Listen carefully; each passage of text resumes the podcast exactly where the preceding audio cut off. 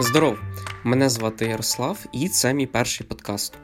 Я вирішив, що я хочу записувати періодично подкасти і висловлювати свою думку на певні теми. Тому що я думаю, що через декілька років я просто з задоволенням послухаю цей подкаст.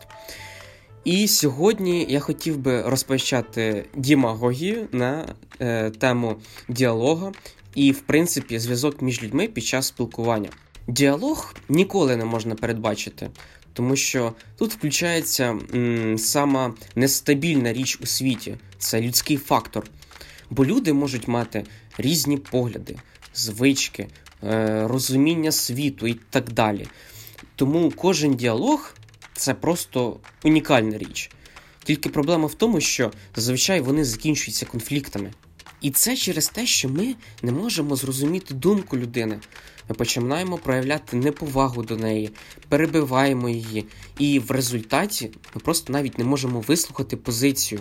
А все через те, що ми не можемо признавати свої помилки, ми не можемо признавати інші думки. І це показує, що ми всі з вами егоїсти. Хоча, в принципі, це нормально. Тут немає нічого такого. Без нього наш світ не був би настільки розвинутим, бо в світі егоїстів ми розвиваємо себе і концентруємо свою увагу на собі і займаємо відповідне місце у цьому світі. Але в сучасному світі капіталізму нас немає навіть вибору в цьому. Тому що, е, як казав Дарвін, не виживає там самий розумніший, самий сильніший, а виживає той, хто вміє пристосовуватися до обставин. І сьогодні егоїсти це є ті люди, які зараз можуть тільки пристосовуватися до цих обставин. Ой, щось я трохи зайшов далеко. Ладно, давайте повернемося до нашої теми. Політику залишимо в стороні. М, До речі, на мою думку, головна помилка е, під час діалогу це те, що ми не можемо знайти корення проблеми. Е, Я завжди приводжу такий приклад. Е, В школі в мене е, був такий трохи здвіг історія головного мозка. Тому, вибачайте, я можливо буду вам говорити якісь несенітниці для вас, але в принципі це розумні речі.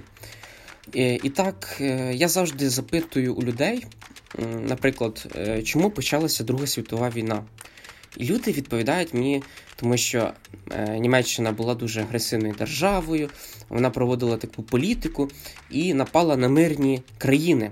Але самий цікавий факт в тому, що саме ці мирні країни спровокували е, Німеччину на агресію. І під час закінчення Першої світової війни в Версальському мирному договорі був, знаєте, один дуже такий цікавий пункт, що Німеччина винна у Першій світовій війні. Е, Це, до речі, єдиний пункт, на який Німеччина так і не погодилася. І в результаті німці були дуже злі на мирні країни, і в них почали розвиватися просто шаленими темпами праві погляди.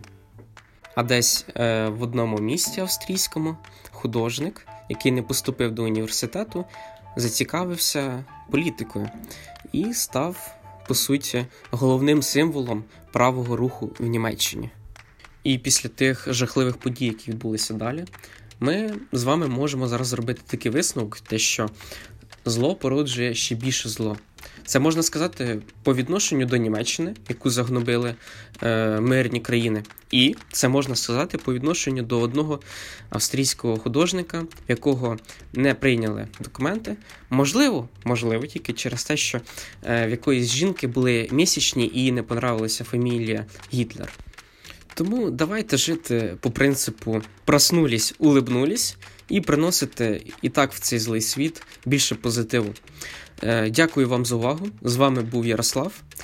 Е, Я дуже радий все-таки, що я записав цей подкаст. Він вийшов трохи коротким, але нічого, я думаю, з опитом все прийде. До зустрічі! І, кстати, наступний подкаст вийде за тиждень.